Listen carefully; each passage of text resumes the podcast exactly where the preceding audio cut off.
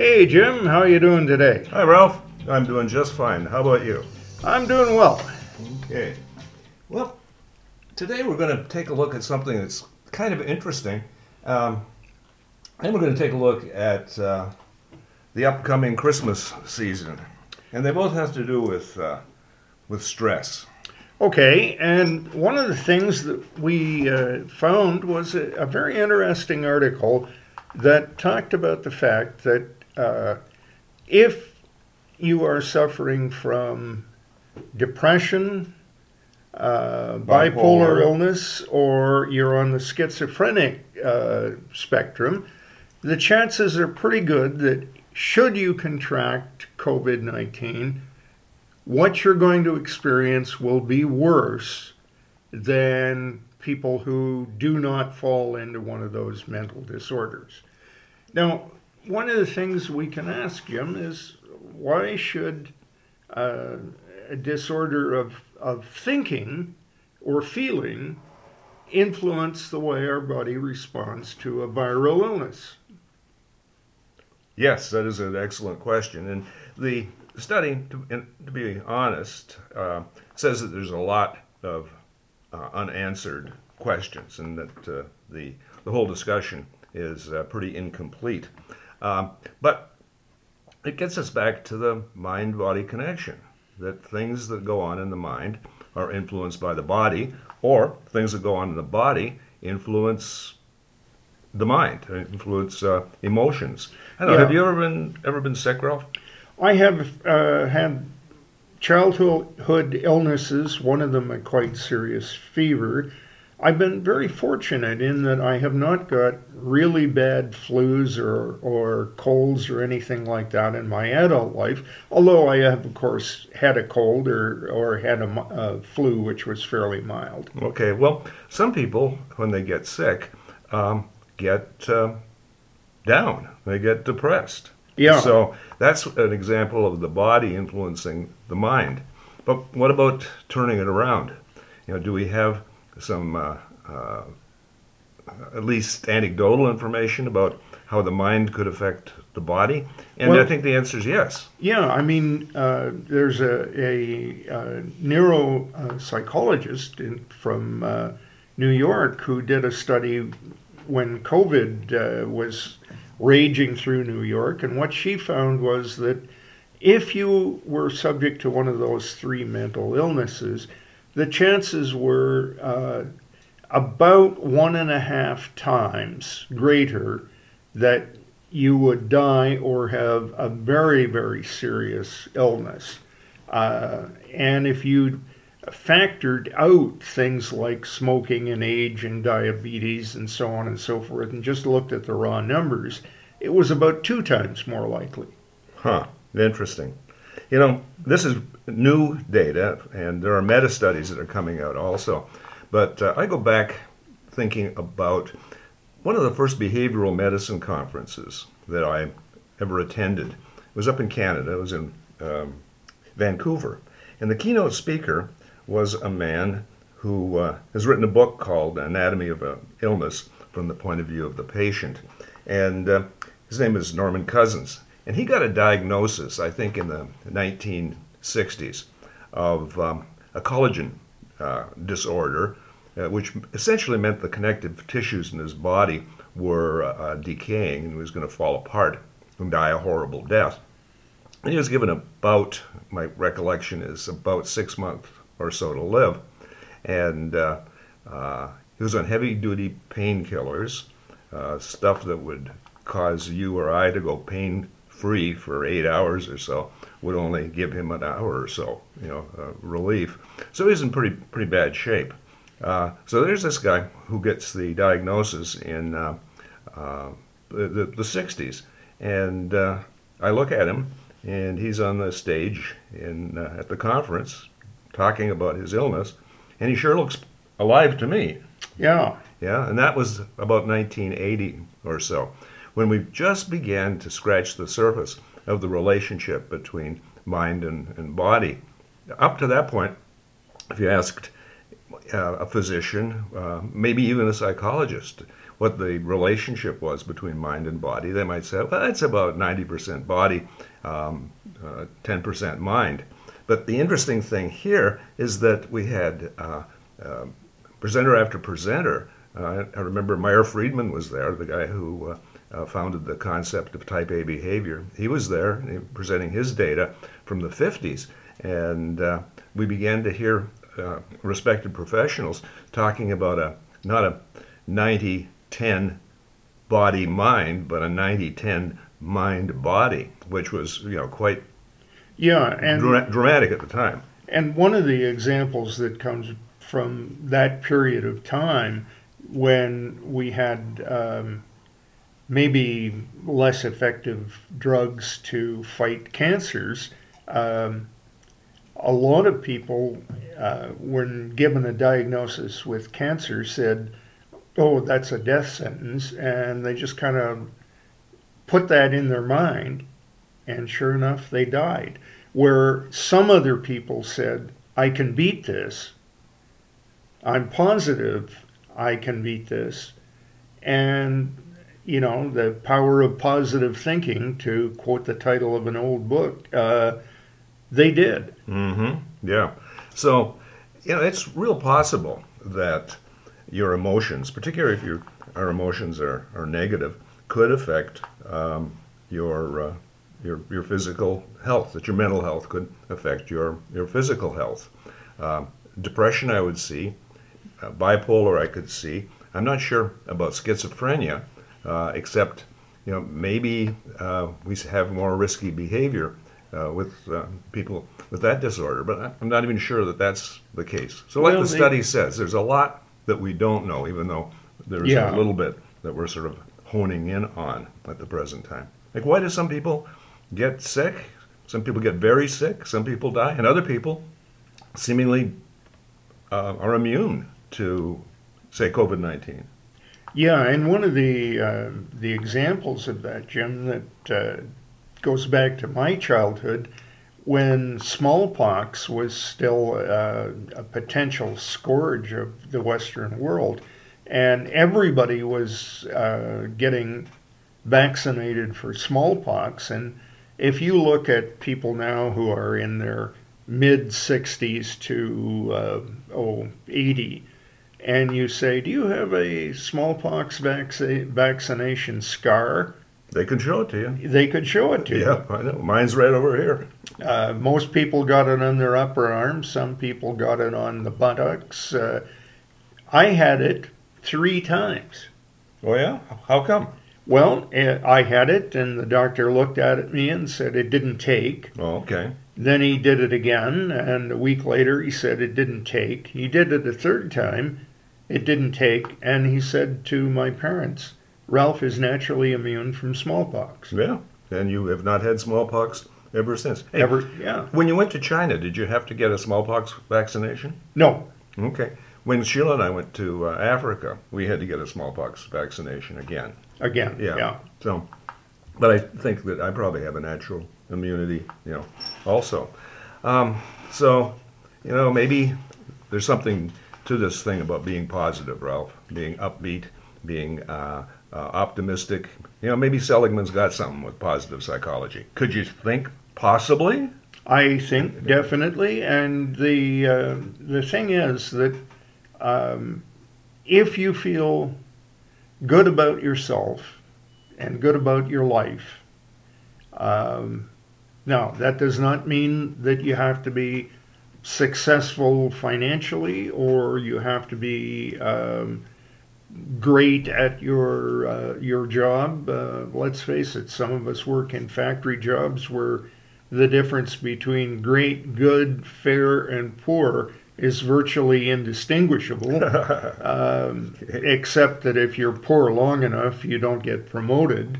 Uh, and you end up sweeping the mill like Jim and I did as students uh, in the steel mill. Um, but you know, if, if you're feeling good about yourself, uh, the chances are that you will do better at fighting off illnesses and you'll be happier. Okay. So, yeah, put a smile on your face, uh, get some, uh, oh, yeah, get some happy music. You know, I really like that um, music video called Happy. Mm-hmm. Happy, uh, zippity doo dah, zippity day. You know, that kind of stuff that's kind of, you know, brings you up. Um, I was um, talking to a client yesterday, um, and uh, this was an 11 year old boy, and I played some uh, piano music, some relaxing piano music. And he said, I said, "How do you, how do you like that?" And he said, "It kind of makes me tired." And I said, "You know, it's not making you tired. It's relaxing you." I said, "Your your brain is going like this all the time. And he says, yeah, yeah. yeah and, and, so then I played some uh, hip hop stuff, and I said, what? Uh, how do you like that? He said, I, yeah, I really like that. I, yeah, I can understand that. That's good stuff. Oh, yeah. And it was just that's how he was talking. He was yeah, talking yeah. like like. Uh, bouncing, do, do, do, yeah, bouncing off the walls almost literally, yeah. You're right. And uh, so, in in his case, one of the things that we did you know, I taught him some relaxation exercises, some con- you know, contracting the muscles and then releasing.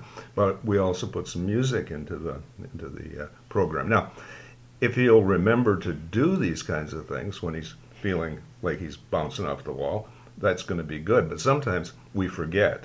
you yeah, know, and so what we have to do, and he and I talked about it, he's got to practice these things so that when he does get uh, overwhelmed, uh, it becomes second nature to just go into the relaxation mode. yeah. And you know, we, we talked about uh, Christmas uh, early in the broadcast, and one of the things that happens around Christmas for a lot of people is they get totally wound up in the shoulds, musts, and um, I don't have enough. Hmm Yeah, that's that's a biggie around Christmas time. Uh, people tend to, occasionally at least, become depressed. Now we can think of it as maybe going along with seasonal affective disorder, but I think if you take a look at the United States, we live in a place that's pretty dark uh, right now. Uh, after about five o'clock in the evening, and stays dark until about well, eight o'clock the next day. So we've got you know quite a few hours of darkness and not that many hours of, of light. When I lived in the UP in the wintertime, the sun would come up at or out at nine o'clock and would be going down at three o'clock. And certainly the incidence of seasonal affective disorder was really, really high there. Yeah, But I would bet if we went to uh, maybe Arizona, we could see uh, uh, depression that wouldn't be linked to seasonal affective uh, disorder because they have you know quite a lot more light, I suppose, than- Yeah. than we do. So that the depression has you know is, is related to something else, and I think you hit the nail on the head. It's uh, what'd you say? It's I don't have enough. I I must, I should, uh I have to. Yeah, I have to select the uh, neatest, uh, most uh, uh, uh, groovy gift for my uh, five-year-old, right? Yeah, Or and uh, you know, what am I going to get for my wife? She, uh, you know, she's got exquisite taste, and I've got a beer budget, and you know, uh, or vice versa for the husband. You want to do something really nice for them, um, and the other thing is that this is the season of rush, rush, hurry, hurry. yeah, And of course, you get you get out in your car and you start uh, driving somewhere. Maybe it's uh, you're in a, a fairly major city, and to get to the mall you want to go uh, to is a, a 45 minute drive, and every idiot in the world is out on the road in front of you, and they're changing lanes erratically, and they're going too slow or they're going too fast. I or- resemble that remark. yeah, and you know, uh, people get themselves wound up into an incredible tizzy. Uh, you know, Yeah, when right. when they're they're in that and they're saying, uh, "Look, I've only got an hour left to shop, and I, you know, and you're a." Um, rah, rah. and the next thing you know, there's a, a road rage in, incident, or if there isn't, the person pulls into the parking lot at the mall and goes, "Oh, my chest is hurting." Oops, yeah. you right. know uh, and the thing is that we we mock this meme sometimes but uh, if we go back to the second world war and and you think of the um, the saying that the brits had keep calm and carry on. Oh, that's a is that's a, uh Second World War saying, is it? it is yeah I see that on T-shirts today. Yes, it, it came back. It had a new renaissance, and and you know the thing is that there's an amazing amount of truth in it. That Mhm. you know, Keep if calm keep calm and carry on. and carry on. So, you know, um, and the other thing I think that's that's true, Jim, is a lot of people, including me, uh, we make um, Christmas much too complicated. Now, what do you mean by that? Give it a give give me some legs for that one. Well, uh, you know, you've you've got to have uh, eight packages under the tree for each family member. You've got to have a stocking for each family member. You've got to uh, have all the right food and drink to make you the great host. You've got you've got you've got Yeah, okay. et cetera, et cetera. And and the thing is, um, your your wife sent out a thing, Jim, that I thought was really great about how to how to simplify Christmas, how to slow down and simplify it. Yeah, she sent this out particularly to uh, homeschooling families. Um, you know that uh, Sheila and I have a curriculum company called Living Books Curriculum, and uh, uh, Sheila, for the most part, uh, along with their uh, son-in-law Emmanuel, uh, contribute most of the the the uh, written work for it. But yeah, this one that came out for uh, for simplifying Christmas was for for homeschoolers. I think there were three things. One, call off school, call off homeschool. Yeah. Yeah, Number two was read together, and she had a whole list of things to read that had a, a Christmas orientation to them. You know, you, uh, and then the the third one was look at great art together. Now, I think a lot of parents would would say, okay, I can call off um, a school, and yeah, I, we can find some books, but boy, I don't understand very much about art. And I think Yeah. she gives some some tips as to how you might uh, sit down with your kid and begin to look at a piece of art. Yeah. Uh, and that's going to calm you down. It's like the kid who is listening to uh, the piano music and who he says, "Oh, I'm getting tired." No, he's relaxing. yeah, You know, your yeah, kid also might not know how to uh, uh, analyze a piece of art, but you know, I took an art appreciation class at the local Art Reach a number of years ago, and I didn't know anything about uh, appreciating art.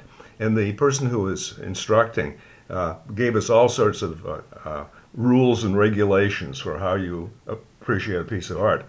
I didn't internalize one of them, but I can look at a piece of art and say, "Hey, this is kind of this, I like this." You yeah, know, it's got it's it's you know. Why do you like it, Jim? Well, I don't know. It's uh, peaceful. It's calming. It's whatever. you know. yeah, yeah.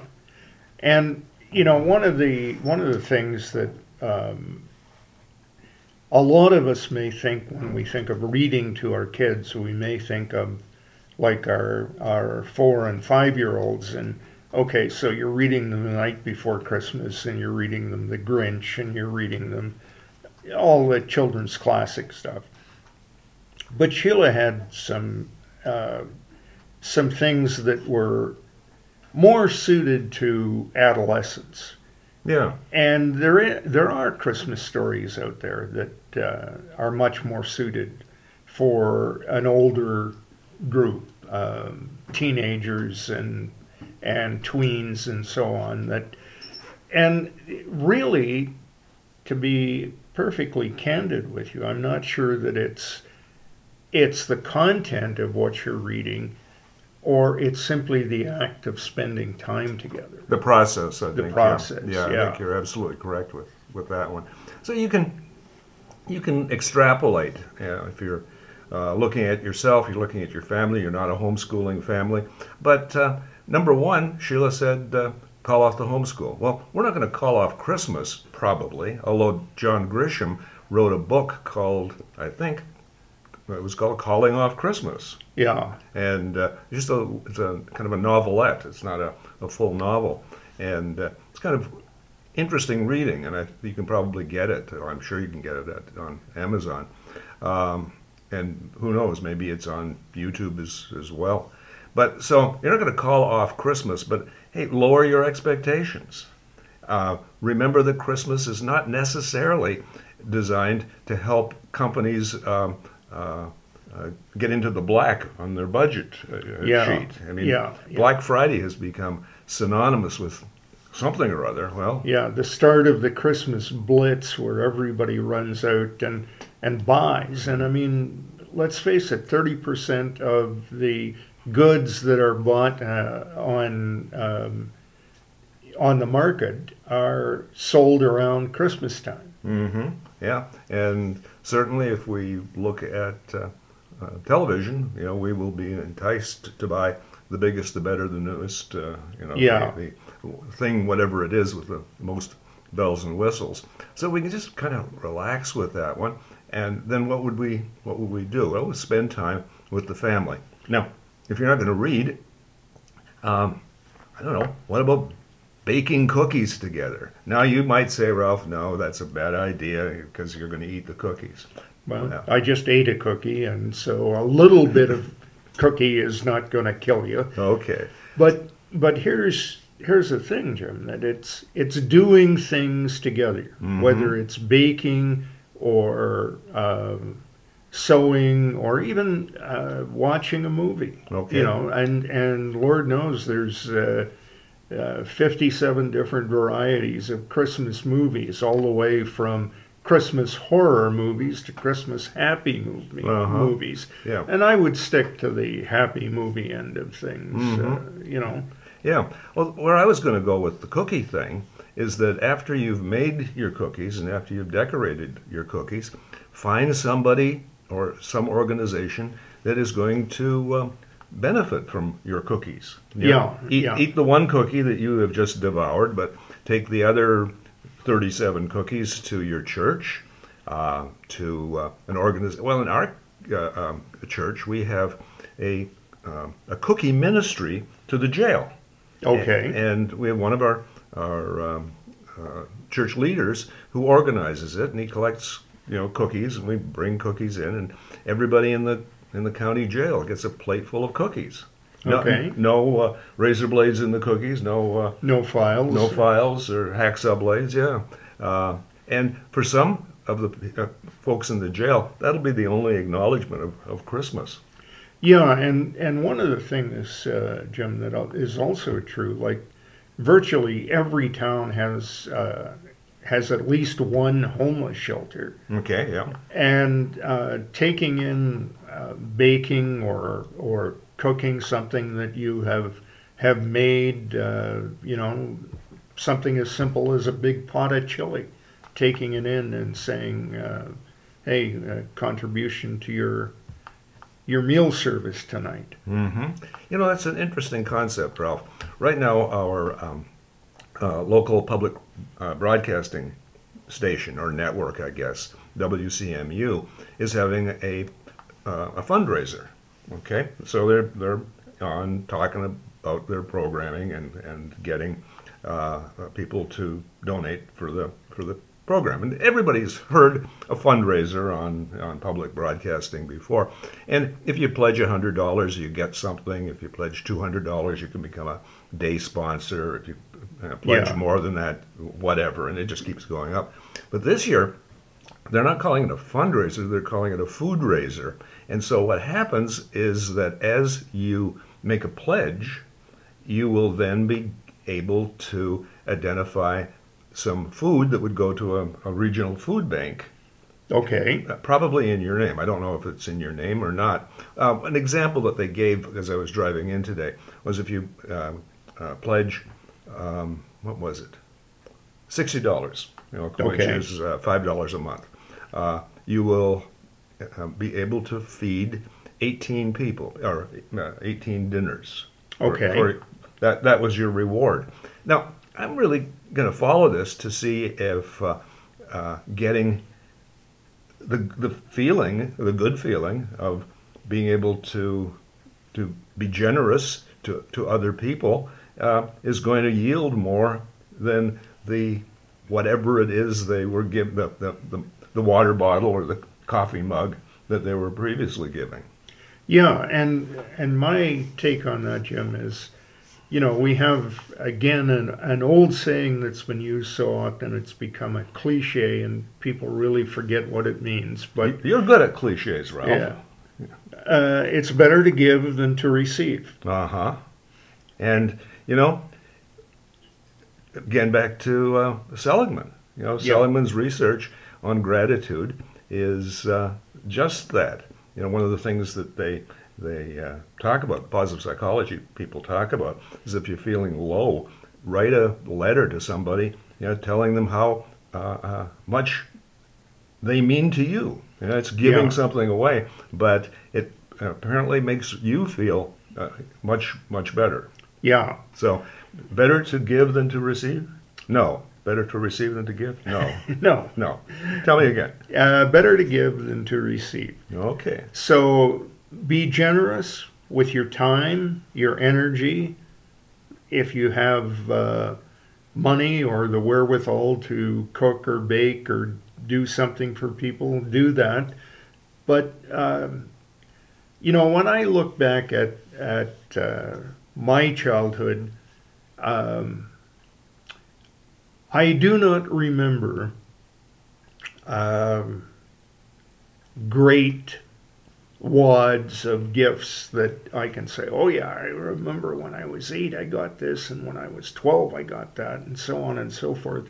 But I do remember with absolute warmth the happy memories that came from being with my family and knowing that they were happy and I was happy Mm-hmm. and the thing is that you know if you're if you're going to be with your family and sit there and be a grumpus um, your family will remember that 30 years from now you know oh yeah i remember sitting there and uncle earl was just uh, you know he was just downing everybody's mood Mm-hmm. you know Okay. So, that's new, another one to add to Sheila's list. Don't be a grumpus. well, this has been sort of fun today, Ralph. Well, it's been very fun. Um, you know, looking at, first of all, some of the relationships between our emotions and maybe physical illness, and then looking at how to, uh, how to deal with the uh, stressful um, uh, period that we're you know entering into now, the period of um, pre the pre-Christmas period. Yeah. And Jim, just to, to leave our listeners with, you know, uh, a piece of free advice worth every dollar you're going to pay for it. Um, remember this: through Christmas, eat well, but not too much. Underdrink.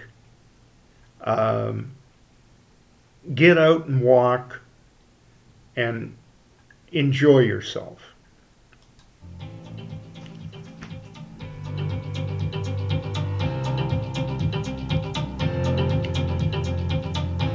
So, as we leave you today, this is Ralph This is Jim, saying, keep your stick on the ice because we're all in this together. together.